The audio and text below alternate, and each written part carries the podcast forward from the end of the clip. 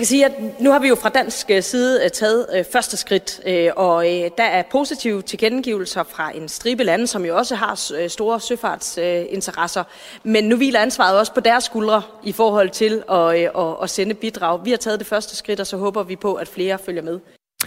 Ja, der var masser af positive signaler fra allierede, da forsvarsminister Trine Bramsen i marts offentliggjorde regeringens planer om at udsende en dansk fregat til pirateribekæmpelse i Guinea-bugten ud for Afrikas vestkyst.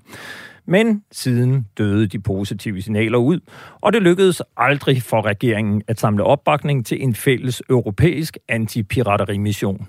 Men fregatten skal afsted, og derfor sejler den om nogle uger ud på en ren dansk national mission under militær ledelse af Søværnskommandoen. Ifølge marinehistoriker Søren Nørby er det ikke sket siden 1864, at Danmark har stået bag en mission uden allieret uden for landets grænser. Vi hører chefen for Søværnskommandoen fortælle lige om lidt, hvad det er for en mission, som han skal stå i spidsen for. Vi skal også høre chefen for Hæren, som søndag kom til at udtale sig på en måde i DR's 21 søndag, som han inderligt har fortrudt. Og så kan vi lige så godt skuffe dem, der håbede på, at mysteriet om Peter Viggo Jacobsens ikke-fyring fra Forsvarsakademiet bliver taget op i dette program. Det gør den ikke sådan rigtigt i hvert fald. Vi har igen inviteret kontradmiral Henrik Ryberg i studiet, men chefen for Forsvarsakademiet vil ikke stille op til interview om den sag. I sidste uge fortalte vi, hvordan SF's Anne Valentina Bertelsen havde stillet paragraf 20 spørgsmål til, til forsvarsminister Trine Bramsen for, har der været et pres? Er det vigtigt, at der kommer en konsekvens, som SF's forsvarsordfører sagde det? Kan ministeren fuldstændig afkræfte, at der har foreligget nogen form for pression eller anden indblanding fra ministeren, Forsvarsministeriet eller Forsvarskommandoens side i Peter Viggo Jacobsens arbejde som uafhængig forsker med fuld ytringsfrihed, lød det blandt andet i spørgsmålene til ministeren. Svaret kom fredag, og her skrev forsvarsminister Trine Bramsen, citat, Forsvarsministeriet er en selvstændig myndighed underlagt Forsvarskommandoen og dermed forsvarschefen. Personalesager ved Forsvarsakademiet håndteres ikke af Forsvarsministeriet, citat slut, og det fortsatte vel med noget bla bla bla. Det var så langt fra en fuldstændig afvisning af pression, man næsten kunne komme. Siden har vi forsøgt at ringe og sms'e til Anne Valentina Bertelsen for at høre, om hun og partiet stiller sig tilfreds med ministerens svar. Men der har i fire døgn været uafbrudt radiotavshed fra SF. Vi håber på svar og en fortsættelse af sagen i næste uge. Du lytter til Frontlinjen. Mit navn er Peter Ernst Ved Rasmussen. Velkommen til. Vi begynder udsendelsen med dig, Torben Mikkelsen. Du er kontradmiral og chef for Søværnskommandoen, og vil det, som man kan kalde commander-in-chief for den mission fra gatten Esbern Snare om få uger stævner ud på. Kan jeg ikke godt kalde dig det? Det må du godt kalde mig, men øh, det er ikke det, jeg er. Jeg er Commander Task Force 420, men lad os bare kalde os øh, Commander-in-Chief. Det lyder lidt bedre. godt. Nu er vi så på vej ud i en national international mission. Det, det lyder mærkeligt, men altså en, en international mission under dansk kommando. Hvad er den største fordel ved at operere alene? Fordelen er jo selvfølgelig, at man har voldsom indflydelse på, på selve opgaveløsningen. Man har, forbe, man har meget indflydelse på, på øh, forberedelsen til missionen.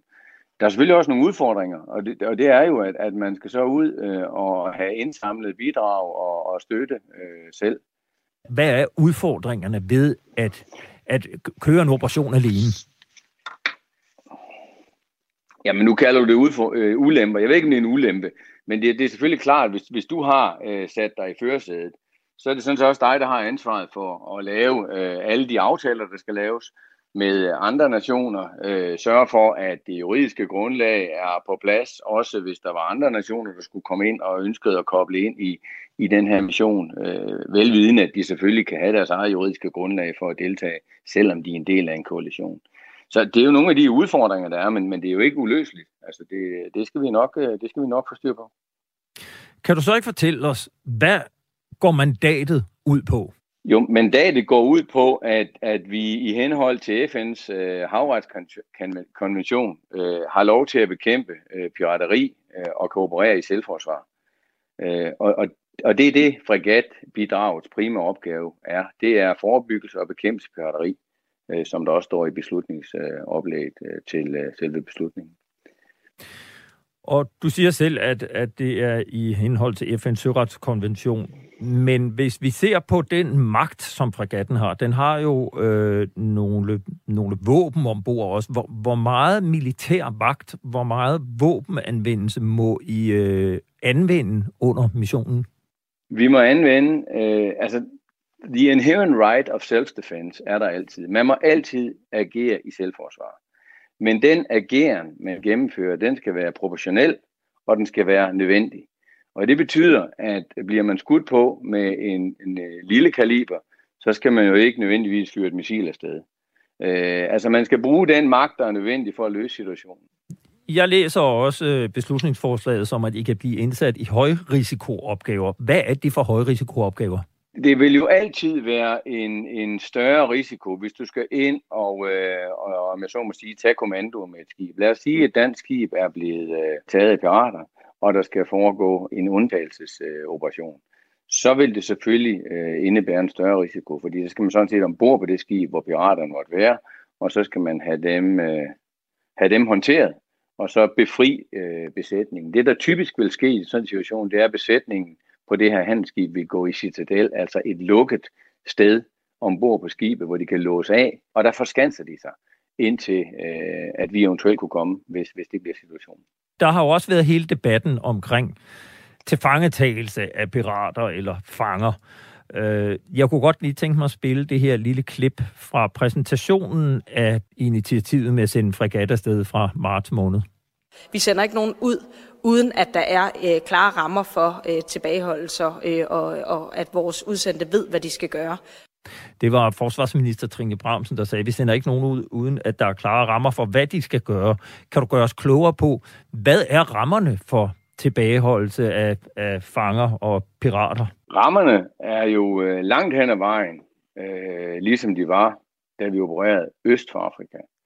Nemlig, skulle vi komme i den situation, at vi øh, tilbageholder nogle formodede pirater, så øh, vil der gå en dialog i gang, når vi har fundet ud af, hvor de kommer fra, med øh, den øh, kyststat, hvor de, hvor de måske kommer fra, øh, og hvor de skal ind igen. Dialogen vil også inkludere, jamen lad os nu sige, at de kommer ind øh, til en stat eller en nation, hvor, hvor, øh, hvor der eksempelvis øh, hvor der eksempelvis kunne være dødstraf øh, til, for pirateri, jamen, så kan vi jo som nation ikke udlevere dem til det. Så der er en hel masse forhold, øh, vi skal tage hensyn til, hvis vi kommer i den situation. Og der rækker vi jo øh, rækker vi tilbage, fuldstændig ligesom der foregik østpå. Vi rækker, øh, der rækker vi tilbage til Forskommandoen, for rækker tilbage til departementet, øh, og så finder man ud af, hvad er, hvad er det muligt kunst i den her helt specifikke situation. Så jeg hører også dig sige, at der er en risiko for, at man kan ende i samme situation, som man kom i øh, ud for Somalia, hvor man i hvert fald nogle gange havde pirater siddende meget længe, til man fandt ud af, hvad man overhovedet kunne gøre med dem rent juridisk. Det kan vi ikke afvise, at vi kan komme i den situation. Øh, det, det, det kan på ingen måde afvises. At det her, det er, der er jo ligesom ikke, altså vi kan ikke lave en, en, en total drejebog for alle de situationer, vi kommer i. Så man kan slet ikke afvise, at, at der kan være en længere periode, hvor der eventuelt skal være formodet pirater ombord. I opererer jo i en bugt med en 2.000 km lang kyststrækning og en lang række forskellige lande og nationalstater, der ligger ud til den her kyst. Hvad er reglerne for, hvis I er øh, møder pirater? Kan, kan eksempelvis frømændene, kan de jagte en piratbåd ind i national farvand? Kan I sejle efter pirater ind i national farvand, eller hvordan foregår det? Vi er i den situation, at, at et skib øh, kan sejle ind i en anden nations territorialfarvand. Og der kan vi ikke lave noget inde i territorialfarvandene af kyststaterne. Vi kan operere ude i international farvand, og, øh, og øh, har ikke et mandat til at operere derinde. Og kommer den situation, øh, hvor man kan se, at et skib er på vej ind mod en kyststat, og situationen ikke er løst ude i international farvand, så må vi jo, øh, så må vi jo selvfølgelig øh, skabe kontakt øh, ind til kyststaten, enten via enten direkte eller på mandat fra departementet direkte, eller departementet, eller det politiske niveau, eller et eller andet, således at vi kan finde ud af, øh, tager I selv øh, hånd om det her, eller, eller, eller hvad skal der ske i virkeligheden. Fordi, og hvis, og hvis man men ikke som, når... Som udgangspunkt må vi ikke sejle ind. Og hvis man ikke når at få ja. den aftale, så skal I simpelthen vende om. Jamen, vi må ikke operere ind i andre, andre folk, øh, alle andre nationers territorialforhandling, og det, og det, og det, det, det understøtter vi selvfølgelig og, og, og forfølger. Der er selvfølgelig også sådan et øh, logistisk spørgsmål med, hvor kan fregatten tanke få brændstof på? Hvor kan man få øh, forsyninger af mad ombord? Hvad er tankerne om det? Jamen tankerne er, at, øh, at, vi, øh, at vi prøver at etablere en, en kontakt øh, til øh, en af kyststaterne dernede med henblik på at kunne få lov at ind og, og, og håndtere de logistiske hensyn. Nu kan det for mig lyde lidt overraskende, sådan noget ikke er på plads 3-4 øh, uger før, at øh, fregatten skal afsted. Er det helt normalt? Det er, det er sådan set også på plads. Øh, der er en aftale med en kyststat dernede om logistik. Okay, og jeg gætter på, at det er Ghana. Det er, man, det er en meget godt gæt. øh, ej, det er Ghana. Vi, vi skal, altså, der er en aftale med Ghana om, at vi kan komme ind og lave logistik der. Så vil jeg sige tusind tak, fordi du var med, Torben Mikkelsen, chef for Søværnskommandoen og chef for den mission, der kommer til at løbe af staben her om ganske få uger, når fregatten sejler afsted til Guinea-bugten. Det var så lidt. Således altså kontradmiral Torben Mikkelsen, som skal stå i spidsen for den mission i Guinea-bugten, som har fået navnet Meridian. Skibet, som Danmark sender ud af fregatten Esbjørn Snare, den har hjemme i Frederikshavn. Fredag var jeg på besøg i Nordjylland, hvor jeg mødte kommandørkaptajn Lars Paul Jensen. Men det er skibets kommandobro, og det er jo ret øh, essentielt her, øh, når vi er afsted. Men vi kom, vi kom jo lidt senere ind i dag, fordi at, øh, som du kan se, så er der lidt rigelig vind ja. øh, derude, og, og der, der, det er faktisk sådan, vi, vi, vi, har, vi har haft et par slætbåde på øh, for at komme ind, fordi det, okay. det, det, det blæser simpelthen for meget. Ja. Det forventer vi jo ikke nede i Afrika. Hvor, hvor mange er I, når, øh, på sådan en almindelig dag på, på søen derude, hvor I er i gang, hvor, hvor mange er der heroppe? Øh, heroppe, der, der vil jo normalt være en, øh, en navigatør, som, øh, som har øh, ansvaret for broen. Vi kalder det en vagtchef. Det er chefens repræsentant på broen. Det er ham, der sejler skibet. Ja. Og ellers så, kan, så, øh, så hvis, hvis, hvis der sker noget, øh, hvor vi øh, får brug, et, et, vores primære våben øh, nede i Afrika bliver jo sandsynligvis øh, vores øh, tunge maskingevær, ja. øh, og ikke, ikke de store kanoner, øh, fordi det er simpelthen øh, det er for kraftigt. Øh, ja, ja. Øh, og, og, og, og de tunge maskingevær, de, de bliver jo normalt monteret heroppe. Ja. Øh, og og der, der står jo så en skytte deroppe, men der, der står så typisk en våbenleder hernede okay. øh, på broen, som kan se, hvad der foregår, og som er i kommunikation med skibets operationsrum. Ja. Øh, og, og, og, og de har så øh, våbenledelsen af, af, af, af maskingeværsskytterne. Og, så, og de kan jo så de kan jo så se både skytten, og de kan se, som regel se uh, det mål, som de skal skyde på, eller, eller, ja. og det kan vi jo ikke altid ned fra orummet, fordi vi, må, vi kommer måske så tæt på, altså de gange, hvor vi har lavet det på Østkysten, har vi ligget forholdsvis tæt på dem, ja. og så, så, så bliver det svært at holde det med sensorerne på skibet, så er det meget bedre at bruge uh, for øjnene, ja. det vi kalder ja. eyeball mark 1. Ja.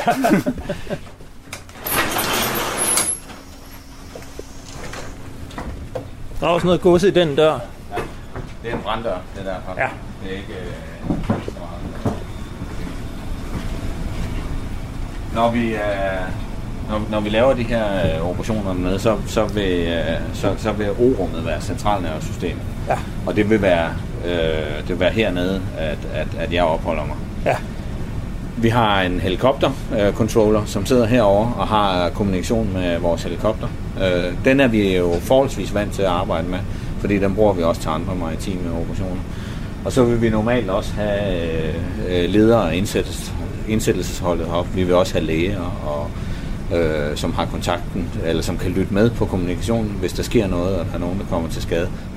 Og, og det, der, det der jo har været fokus på den her uge, hvor vi har været ude at træne, det er jo netop at få, få hele, det hele med indsættelsesholdet, helikopter, og så enheden øh, her til at, at, at, at, at spille sammen og vi har, vi har kørt nogle scenarier igennem øh, af det, vi forventer at se øh, nede sydpå. Nu ser jeg jo kortet her. Hvor er den største sådan trafik, altså handelstrafik? Hvilke havne er det? Vi er lidt usikre på endnu. Øh, altså, hvilken type trafik det er, der går øh, hvilke veje. Det skal vi ned og, og, og finde ud af, når vi kommer ned til området. Billedet af trafikken ser meget mere divergerende ud i forhold til, hvad der var på Østkysten, hvor, hvor, hvor vi jo havde en, en trafikrute, vi bare kunne lægge os øh, syd for, og så kunne vi, øh, kunne vi tage piraterne, når de kommer op i den her rute. Her der forventer jeg jo, at, at der er trafik, det, det ser ud som om, det er, at der er trafik over det hele, og, og, og den går mange forskellige steder hen. Og det ser også ud som om, at der er angreb øh, i stort set øh, hele området, der ligger tæt på kysten. Vi, øh, det her det er tilbageholdelsesfaciliteter. Øh, øh, og, og man kan sige, får vi brug for dem, det ved vi ikke. Så derfor så er de også fyldt med, med, med noget af det materiale, som, øh, som vi skal bruge. Øh, og hvad, så kan man, der kan man sætte nogle brikse ind og... Ja, hvis du lægger, der ligger madrassen her. Åh, oh, de ligger der, ja. De, de, de, der sker jo det, at hvis vi får brug for dem, så bliver de rigget til, til, til det, alt efter hvor meget vi har brug for. Der bliver også skærmet af normalt. Ja. Det er sådan, at, øh, at hvis, hvis vi har tilbageholdt det, altså jeg har været med til at have tilbageholdt det ombord på den anden side som næstkommanderende, og ja. jeg har aldrig set øh, de tilbageholdte faktisk. Nej. Så det er noget, vi holder helt for, for, for dem, der har behov for at håndtere de tilbageholdte andre mennesker. Kommer, det er ikke et... Øh, det er ikke noget, vi, vi øh, de kommer ikke i kontakt med hele. Det er ikke sådan en zoologisk have, hvor folk går ned og kigger. Lige præcis. Øh, øh, vi ved jo ikke, om vi får brug for det. Altså, øh, de tilfælde af, hvor vi, hvor, hvor vi måske har en interesse i at tage, tilbageholde pirater, det er jo, hvis vi tager dem øh, på færre gerning i forbindelse med en gisselsituation, eller, eller at vi kan, vi kan forbinde dem til en, en, en operation, hvor der er nogen, der er kommet til skade, eller hvor, hvor, hvor, hvor vi ved, de har været inde så bliver det måske interessant.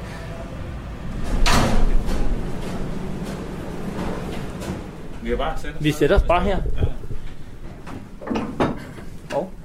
Nå, de er spændt fast her. Ja, det er sådan en militær ting. Nej, men det er jo en, en vigtig detalje, når man er på søen. Ja, ja. Ej, må jeg, skal vi teste, om der lige frem er noget den der? Ja, det, det må vi godt. Fortæl lige om dig selv. Ja. Hvem er du? Jeg hedder Lars Paul Jensen, og jeg er kommandørkaptajn i Søværnet, og jeg er chef for Esben Snare. Og jeg har en baggrund, hvor jeg også har været ude øh, ved Adenbukken og, og, og, og fange pirater. Og øh, hvornår var du det? Det var jeg i 2010 og 2011 sammen med, i virkeligheden med, med fregatbesætningerne fra øh, Division 21, altså fra Ivar Wittfeldt-klassen. Der. Havde du nogen øh, oplevelser med pirater dernede? Var I, i det lyder så dumt at sige ja. kamp, ikke? Altså, nej, nej, I... ja.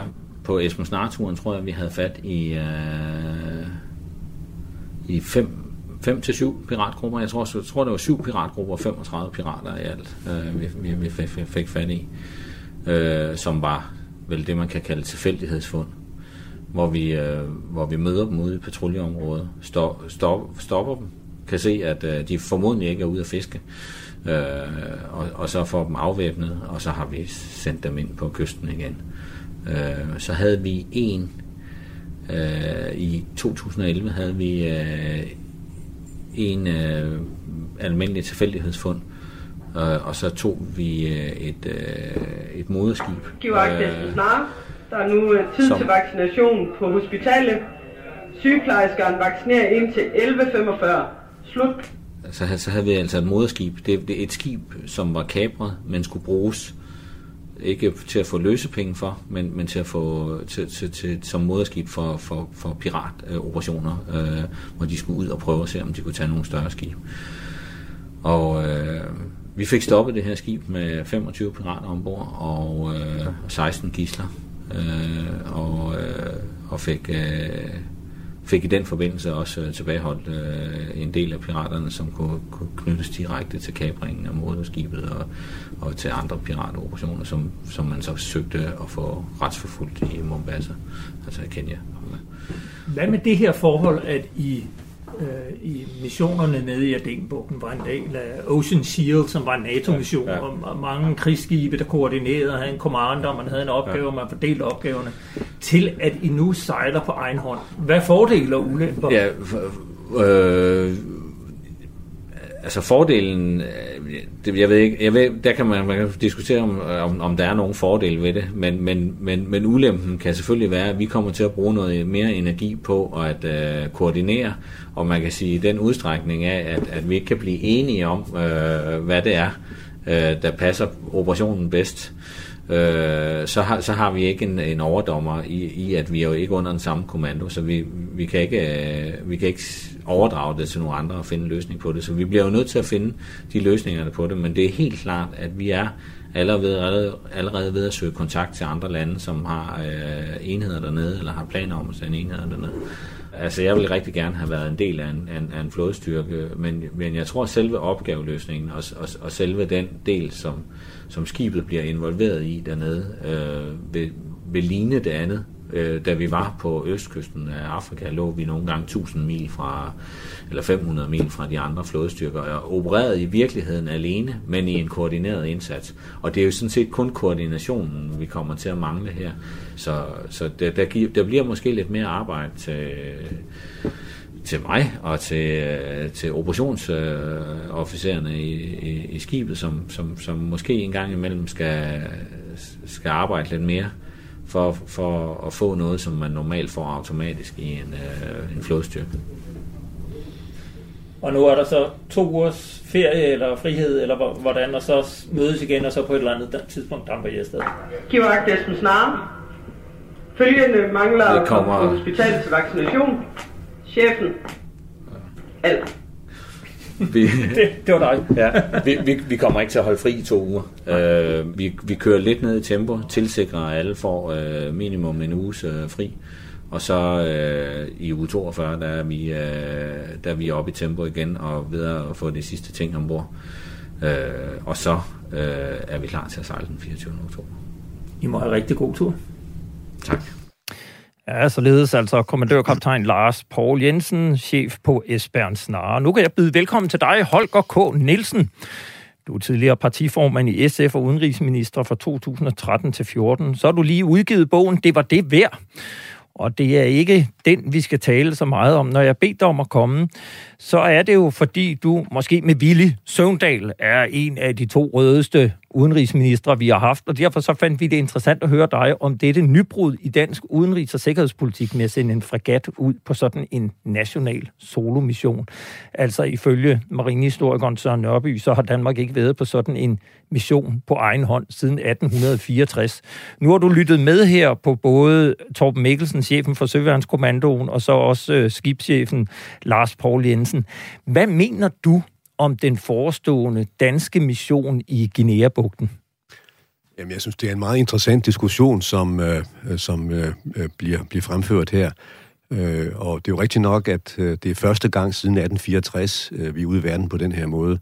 Øh, og derfor må vi også diskutere, øh, diskutere det, øh, og der må være nogle særlige omstændigheder, øh, som gør, at det er nødvendigt, at, at øh, vi går os selv.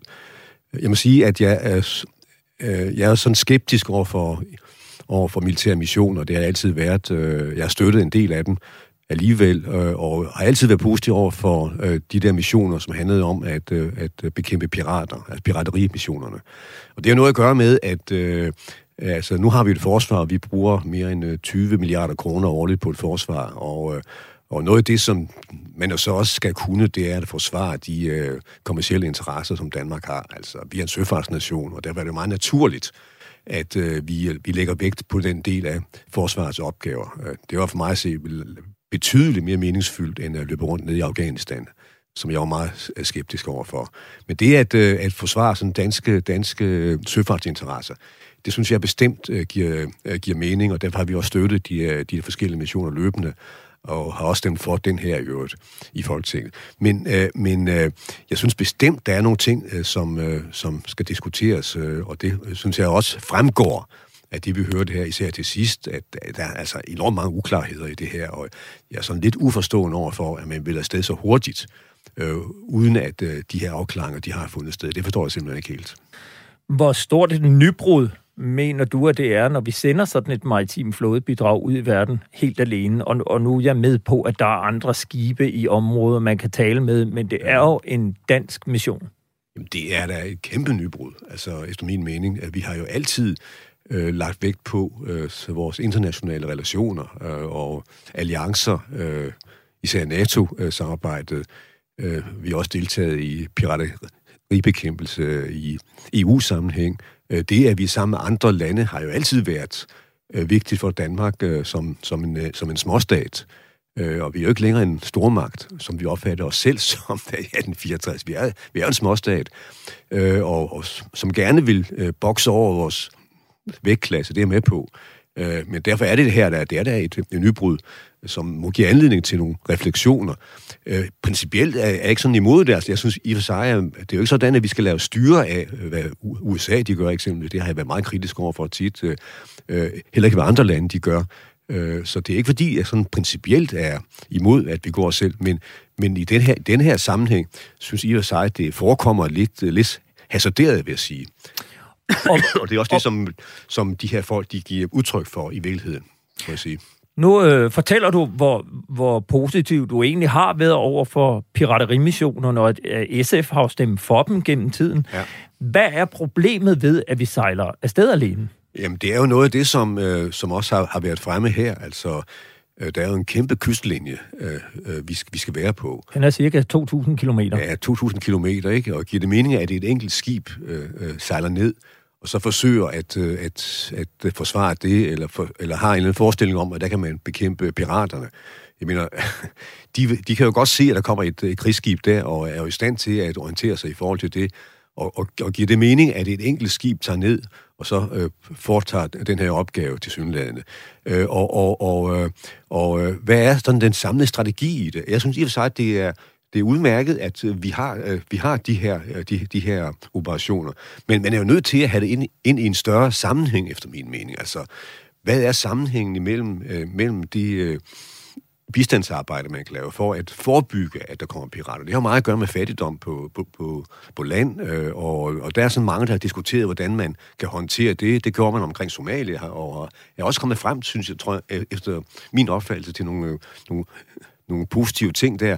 Men hvad er sammenhængen her? Har Danmark en samlet strategi for det her? Vi sender, vi sender et skib afsted øh, til synlædende, øh, øh, fordi vi skal bekæmpe pirater, uden at så at der er sådan en mere samlet øh, tænkning om og strategi for, øh, hvad, hvad, hvad, er, hvad er egentlig meningen med det? Altså, øh, hvad skal vi dernede? Vi skal sejle rundt ned og så øh, måske få nogle, øh, nogle øh, tilfældighedsfund, som vi hørte før. Men det kan jo næppe være øh, begrundelsen for, at vi bruger så mange penge på at sende et skib afsted og bruger forsvarets øh, ressourcer på det. Det er meget svært ved at se, altså. Derfor mangler jeg lidt mere sammenhæng i det her. Jeg spurgte jo øh, skibschefen Lars Paul Jensen om, hvad fordelene var ved, at man så var alene. Og Torben Mikkelsen, chefen for Søværnskommandoen, han tager jo man bestemmer jo selv, man har stor indflydelse på både planlægningen og udførelsen. Ser du nogle fordele i, at Danmark har en national mission, hvor vi ikke refererer til andre end Søværnskommandoen og Forsvarets ledelse?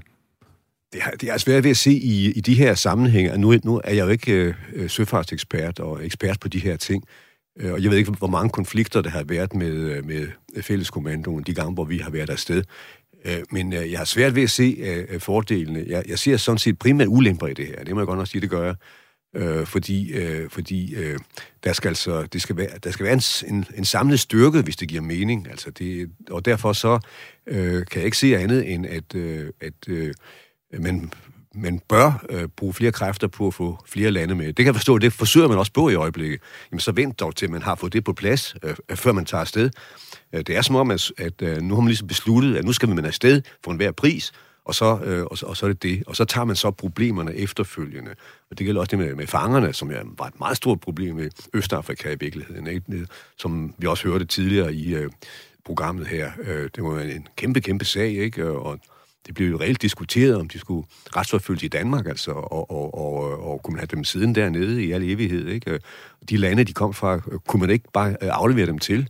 Det, det gav jo kæmpe, kæmpe vanskelighed, og de samme kan man også godt forestille sig i den her mission. Og det er slet ikke afklaret. Det er det i hvert fald ikke. Man kan sige, ved præsentationen af missionen i marts, der lød det fra både forsvarsminister Trine Bramsen og udenrigsminister Jeppe Kofod, at Danmark arbejdede for at skabe en international mission imod pirateri i regionen.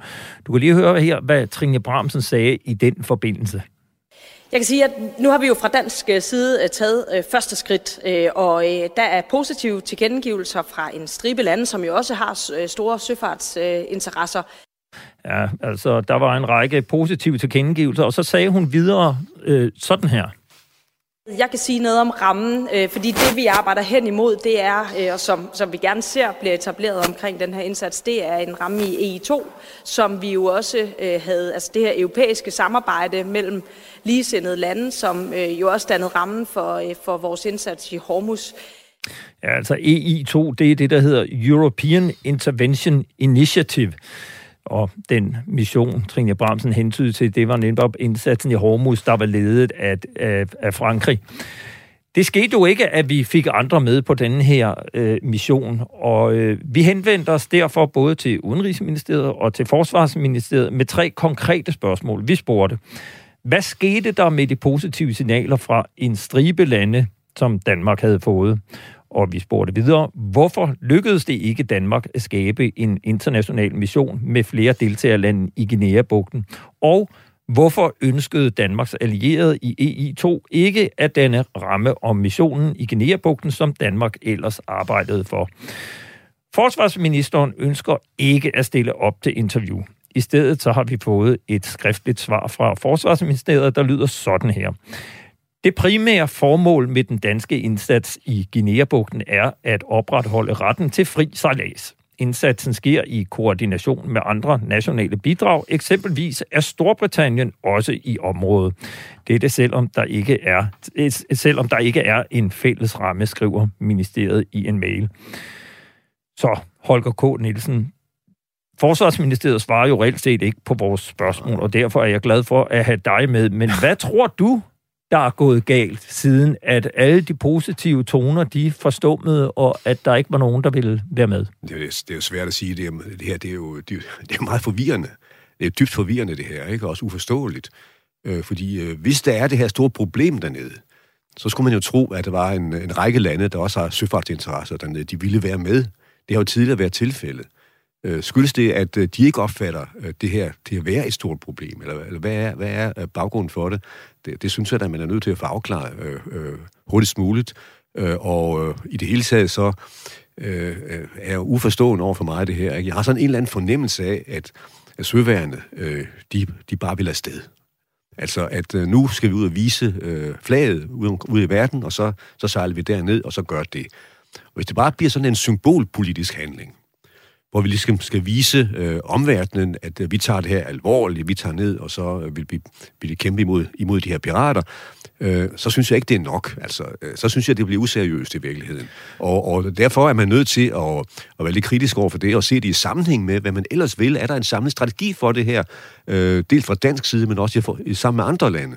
Men du har jo også selv sagt, at du var positiv over for de tidligere piraterimissioner, mm. og, og der er jo, det er jo ingen hemmelighed, at øh, Danmarks Rederiforening har presset meget på. Danmarks Rederiforening var jo med til præsentationen, af, øh, da det blev lanceret her i marts. Og der er jo dem, der siger, jamen, vi løser selvfølgelig ikke problemet ved at være til stede i fem måneder i Guinea-bugten, men det vi dog gør i de fem måneder, det er, at vi kan yde beskyttelse til de danske fartøjer, der, til den handelsflåde, der er dernede. Mm. Jeg kan forstå, at havnen i Accra i Ghana er øh, meget brugt, øh, så kan man ikke sige, at i det mindste så gør vi det, at vi viser de andre lande, vi også tager det her alvorligt, og vi øh, kan måske hjælpe med at holde pirateriet nede i den periode, vi så trods alt er til stede dernede. Jo, hvis vi kan det, altså, så kan man da godt argumentere for det, men det er jo det, som jeg er lidt øh, tvivlende over for, når vi bare har et, et enkelt skib på en, med, en, en, en, på en kystlinje på 2.000 km, og uden at der til synligheden er en, en, en samlet strategi for, hvad vi egentlig skal. Altså, hvis det bare bliver, bliver såkaldt øh, tilfældighedsfund, ikke? så synes jeg ikke, det er nok. Altså, det er ikke nok til at begrunde øh, det her, efter min mening. Altså, der må være et, et konkret behov, og hvis der er et konkret behov, så må andre lande jo også melde ind på, at de godt vil, vil være med. Det er muligt, at det også sker, og det, det håber jeg, der bliver tilfældet. Men øh, så vil jeg bare opfordre til, at man venter lidt med at tage afsted, indtil man er de her ting afklaret. Fordi øh, det, tyder, altså, meget tyder jo på, også at det vi har hørt øh, fra, øh, fra ham, der skal lede øh, den, her, ja. den, den her mission. Ikke? Lars Paul Jensen. Ja, La, ja. Lars Paul Jensen. Øh, det vi hørt fra ham, at øh, der er altså ret mange uafklarede punkter i det, og det synes jeg ikke er, er forsvarligt at øh, sende skibet afsted med så meget uafklarede punkter.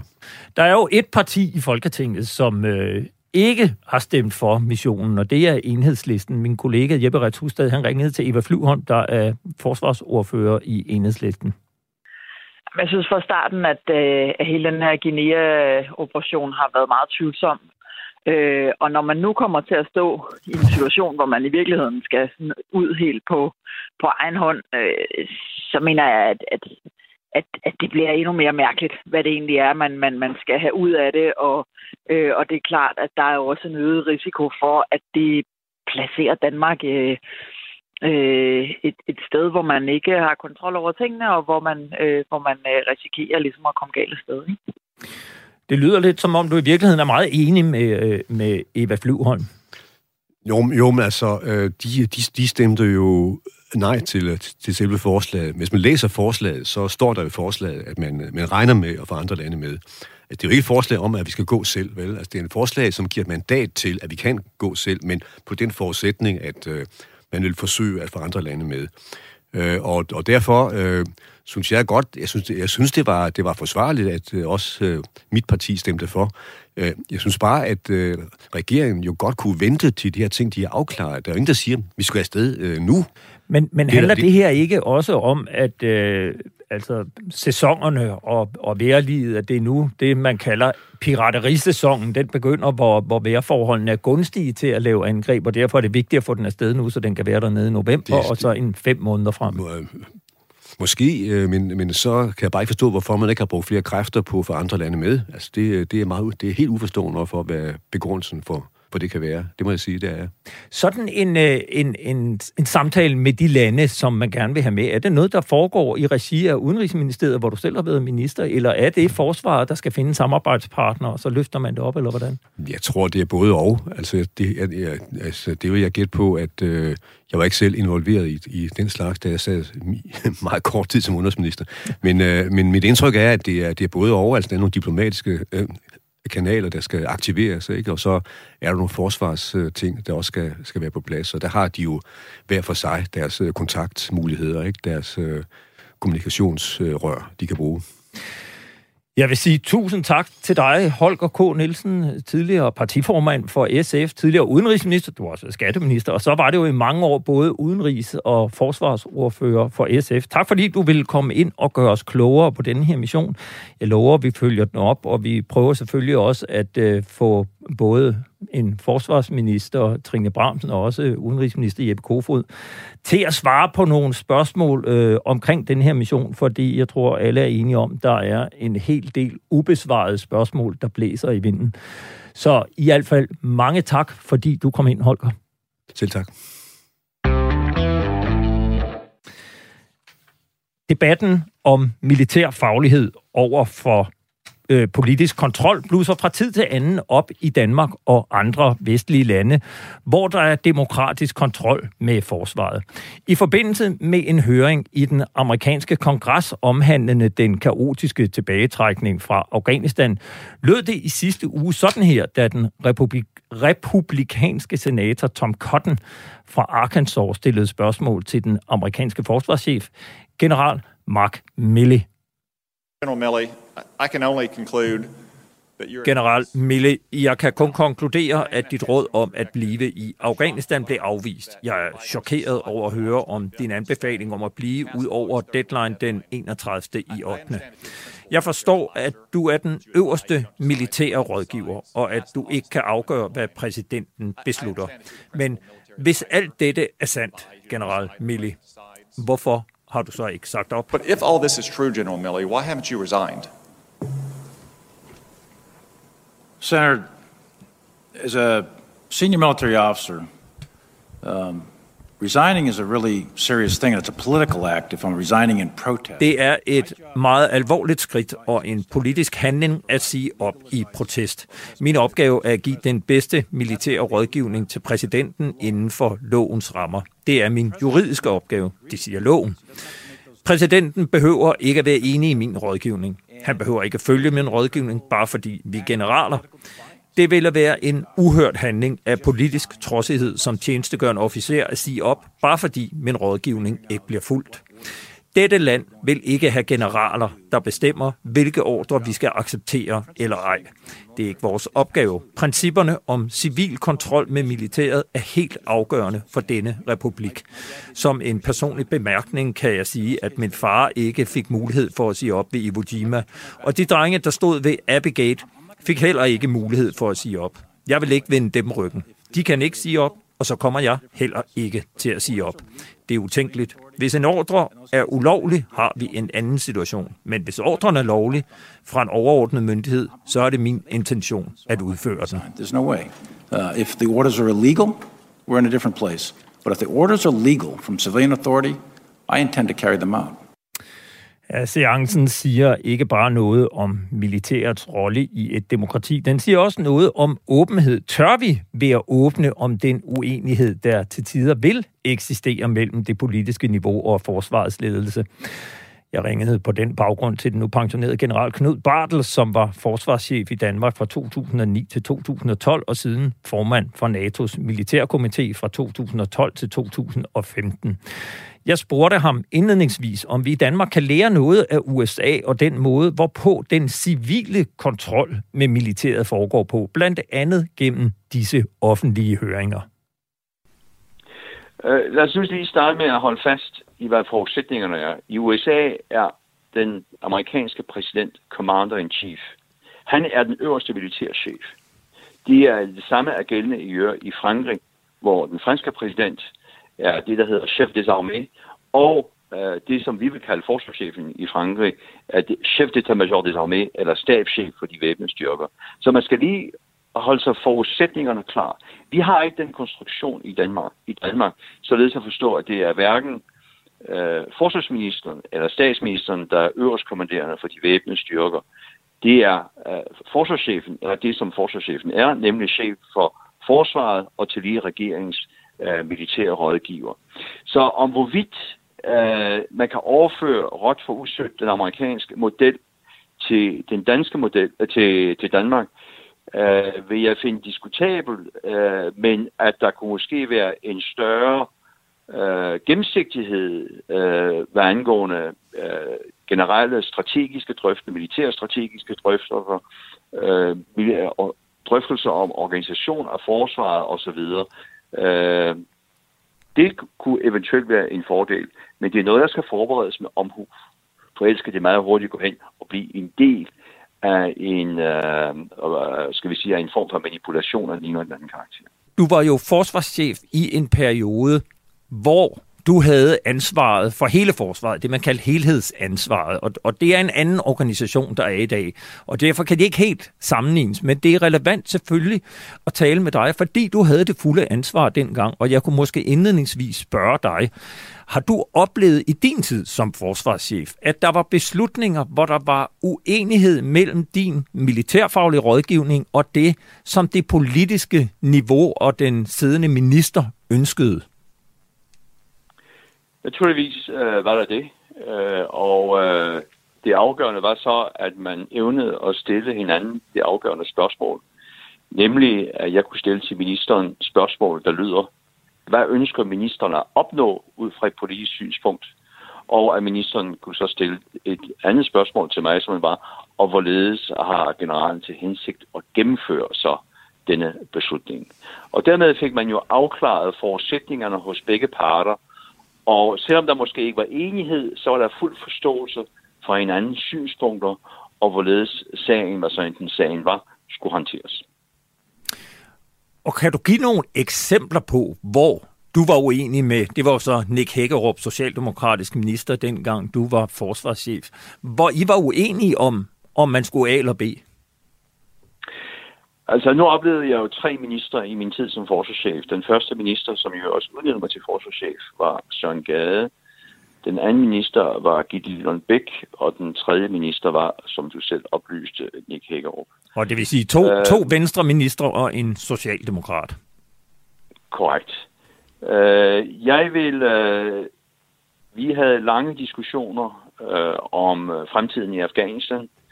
Uh, af indløsende årsager. Det var jo dengang, man vedtagede den såkaldte Helmenplan 2012. Og det havde vi nogle øh, lange diskussioner om, øh, hvordan den skulle håndteres, og den øh, udviklede sig så, som den, blev, øh, som den gjorde, og blev så til den Helmand-plan i 2012, som blev vedtaget af et flertal.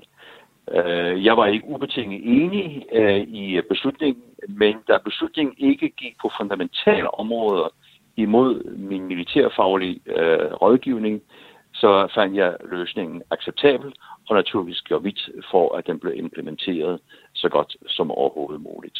Kan, kan... Så havde vi jo også øh, operationerne over Libyen, øh, som var en vanskelig sag, fordi man fik det indtryk, at formålet med luftoperationerne over Libyen ændrede sig under hele luftkampagnen. Men det er så en, meget, en anden diskussion, og jo en relativt lang en. Kan du prøve at sætte et par ord på, hvad er det, hvor vigtig er den relation mellem en forsvarschef og en siddende minister? Altså, hvor meget har den personlige relation indflydelse på de beslutninger, der bliver gennemført? Vi behøver ikke at tale specifikt om en forsvarsminister og en forsvarschef og tage udgangspunkt alene i øh, danske, øh, det danske eksempel. Generelt, øh, og det gælder historisk, og det vil også gælde, det gælder nu, og det vil også gælde i fremtiden, er det afgørende, at relationen mellem den politiske chef og den militære chef bygger på gensidig tillid, gensidig gennemsigtighed og viljen til at lytte til hinanden. Det er ikke ens betydning, at man bliver enige, og her skal der ikke have nogen som helst tvivl om, at naturligvis ligger den afgørende beslutning hos den politiske chef, og at den militære chef så implementerer det, som der er blevet besluttet på det politiske niveau, så længe at det er en lovlig tjenestelig ordre, og den ikke er umoralsk. Det skal der ikke have nogen som helst tvivl om. Kan det ligefrem være en fordel øh, for tilliden til systemet, at der nogle gange er uenigheder, og at det bliver offentligheden kendt, at der er uenigheder om, hvorvidt man skal det ene eller det andet?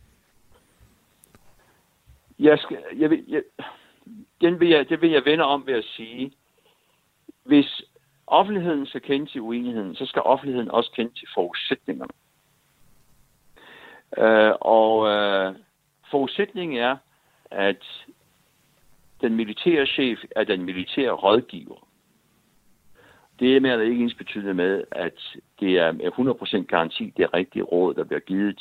Men krig er ikke noget, man kan forudse. Det tør svagt antydes, at de sidste ugers end sige måneders begivenheder har klart øh, belyst, er der engang.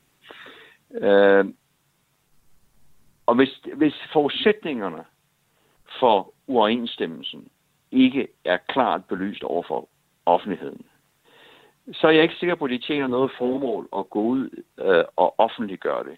For så kan det meget hurtigt blive manipuleret, end sige misforstået, og dermed undergrave det tillidsforhold, der skal herske mellem den politiske chef og den militære chef. Er således altså den pensionerede general Knud Bartels med på en linje fra Belgien. Vi slutter denne udsendelse med et klip fra DR's nyhedsflagskib 21 søndag, som blev sendt for to dage siden. Tophistorien handlede om narko på forsvarets tjenestesteder, og i indslaget blev generalmajor Gunnar Arbe Nielsen interviewet. Han er chef for herrekommandoen og i daglig tale bare herrchef. Han sagde blandt andet sådan her. Det er helt almindeligt kendt i øh, forsvaret, at hvis man har nogle øh, ting, som man er i tvivl om, så kan man altid gå til sin øh, forsatte chef. Hvis man ikke vil det, så er der tillidsmandssystemet, man har socialrådgivere, man har øh, stikkerlinje, man har kammerathjælp. Jeg tænkte nok så mange andet andre. Det sagde han bare ikke. For hvis chefen for hæren og et medlem af forsvarets øverste ledelse mener, at det er på sin plads at kalde forsvarets whistleblower-ordning for en stikkerlinje, så er der måske mere end nogensinde brug for netop en whistleblower-ordning. Og så taler jeg slet ikke om, hvilke associationer brugen af ordet stikker skaber i et historisk perspektiv. Så hvad havde han egentlig gang i, ham her chefen? Jeg ringede til Gunnar Arpe Nielsen og spurgte ham, om han virkelig mener, at forsvarets whistleblower-ordning er en stikkerlinje. Nej, det er det ikke. Og jeg kan godt forstå, at du, øh, du stusser over det. Øh, vi har faktisk en rigtig fornuftig øh, whistleblower-ordning i, i forsvaret. Og, øh, og, og at, at betegnelsen her, det er jo en, øh, en, en fortalelse, som, øh, som jeg kommer til at lave. Og det, øh, det er jo et forbandet øh, negativt øh, lavet ord, som, øh, som jeg bare aldrig nogensinde bruger, hverken øh, derhjemme eller, eller på arbejde, og som ikke er udtryk for de værdier, jeg har, eller, eller det standpunkt, jeg i øvrigt øh, står på. Så, Hvor, øh, hvorfor siger af, du det så? Ja, ja øh, det ved jeg jo ikke. Altså, det er en fortalelse. Og, øh, og det er jo noget, som, som, jeg, øh, som jeg blev rigtig ked af, øh, også bagefter, da jeg blev forholdt øh, faktisk, at jeg havde, havde sagt, at det var ikke noget, øh, jeg sådan lagde mærke til i, i øjeblikket. Så det kan jeg jo kun beklage, at, øh, at jeg brugte det her øh, udtryk. Øh, og jeg ved simpelthen ikke, hvor det kom fra. Altså, jeg tænker jo som udenforstående, når man lytter til indslaget, og særligt når du også siger, at du ved ikke, hvor det kom fra, at, at så tænker jeg jo, det må være, fordi det er det ord, man bruger internt i forsvaret om whistleblower-ordning, at det er sådan noget, man bare siger uden at tænke over det. Er det helt forkert? Ja, det er helt forkert. Altså, det er det ikke. Uh, jeg har aldrig nogensinde hørt, uh, det kan jeg jo sige at jeg, jeg har aldrig hørt den her uh, meddelerordning omtalt på, på den måde. Så det er ikke noget, der kommer derfra, og, og det er ikke et ord, som sagt, jeg selv bruger øh, i, i hverken hverdag eller øh, privat eller på arbejde eller noget andet. Så øh, jeg må simpelthen have været, have været øh, du ved, haft sådan en indgroet øh, frygt for at komme til at, at bruge det der forkerte ord, og så er det jo øh, nogle gange, så, så kommer det lige, så har det, har det et modsatte effekt. Nu har den jo været meget omtalt, denne medarbejderlinje, som jo også bliver kaldt en whistleblower-ordning. Øh, er det dit indtryk, at det er en, man overhovedet bruger i forsvaret? Jeg, jeg vil være ærlig og sige, at jeg ved ikke, hvor meget den bliver brugt. Men, men jeg synes jo, at det er et godt instrument, og det er jo også derfor, det er så ærgerligt, fordi for mig som chef er det jo en god måde også at få fornemmelsen af, hvad der sker øh, rundt i, i krogen, de steder, som man normalt ikke ser. Og, og det kan vi, har vi jo kun en interesse i som ledelse, at man, man får øje på de der ting og kan få rettet op på de der uhensigtsmæssigheder, der er. Så derfor er øh, meddelerordningen eller en whistleblowerordning, det er faktisk en, en rigtig god idé, og det er også et rigtig godt, øh, en rigtig god måde for ledelsen til at få fat i, i nogle områder, som man måske normalt ikke ser øh, som ledelsen. Kan du forstå, hvis den udtalelse, du kom med i går, eller du kom med søndag aften, får nogen til at tænke, den skal jeg aldrig gøre brug af, den der, fordi hvis det er sådan, man ser på den, så, øh, så, så skal man nok passe på med at bruge den. Jeg kan godt forstå, hvis det bliver opfattet sådan. Det må jeg jo bare sige. Jeg vil, jeg vil så også bare i samme moment sige, at, at det er så i givet fald øh, helt forkert. Og jeg håber altså også, at, at det her øh, med, at, at jeg nu beklager på den måde, som jeg gør, øh, det er faktisk er et, et udtryk for, at, at det skal man øh, bestemt ikke være bange for, og det er faktisk godt et redskab, som, som vi rigtig gerne uh, vil have i vores uh, værktøjskasse, sådan så vi kan få afdækket de her ting, som, som, uh, som man normalt ikke får øje på, men som er øh, uhensigtsmæssigt derude og få fat i de her øh, problemområder. Ja, og det, og det, det, det er så denne sag jo uvedkommende, men øh, du fortalte mig der på et tidligere tidspunkt, at du så faktisk også blev opmærksom på det og sagde, mm, øh, kan, ja. kan vi lade være med at bruge det her, det er korrekt? Det var faktisk, øh, det var faktisk ikke mig selv, der blev opmærksom på det, det var nogen, der havde stået og lyttet. Øh, og, så, og så sagde jeg bare øh, i al fredsomlighed, at, at hvis jeg havde brugt det her ord, så, så vil jeg faktisk værdsætte, hvis, hvis jeg ikke blev sat i forbindelse med det, fordi det var slet ikke et udtryk for hverken min uh, grundholdning eller, eller de værdier, jeg øvrigt uh, står for. Har du nogen... Men det er jo selvfølgelig, det er jo selvfølgelig uh, hvad hedder det, pressens privilegie at, at, at bruge det, som, som de skal, så det, det kan jeg jo ikke bestemme. Har du nogen idé om, hvor ordet stikkerlinje kan være opstået? Nej, slet ikke. Um, det, det er jo ikke noget, man normalt beskæftiger sig med, og, og, og udover at have læst øh, nogle artikler om, øh, om, om forskellige angiverordninger, og, og jeg tror, der var på et eller andet tidspunkt noget med, med, med at, at, at Tyrkiet havde lavet en eller anden ordning, så, så kan jeg simpelthen ikke komme i tanke om, hvor, hvor det her ord det kommer fra. Så det er som sagt ikke et ord, vi overhovedet bruger i, i hverdagen eller i systemet overhovedet. Jeg tror aldrig nogensinde, jeg har været øh, hørt det omtalt i den sammenhæng. Så konklusionen er, at øh, det var noget af en fortalelse? Ja, det må man sige. Øh, en, en rigtig beklagelig en af slagsen, og det må jeg også stå på mål for. Og beklage dybt, og det, øh, det gør jeg så. Og håber, at, at det ikke får, får konsekvenser for dem, øh, der har brug for, eller behov for at bruge den her meddelerlinje, som, som er et vigtigt øh, instrument. Således altså opklaret. Så også her i frontlinjen, jeg vil sige tak til dig, Gunnar Arbe Nielsen, generalmajor, chef for hæren og chef for herrekommandoen, og tak fordi du vil være med at forklare, hvordan det var opstået, det der ord. Selv tak.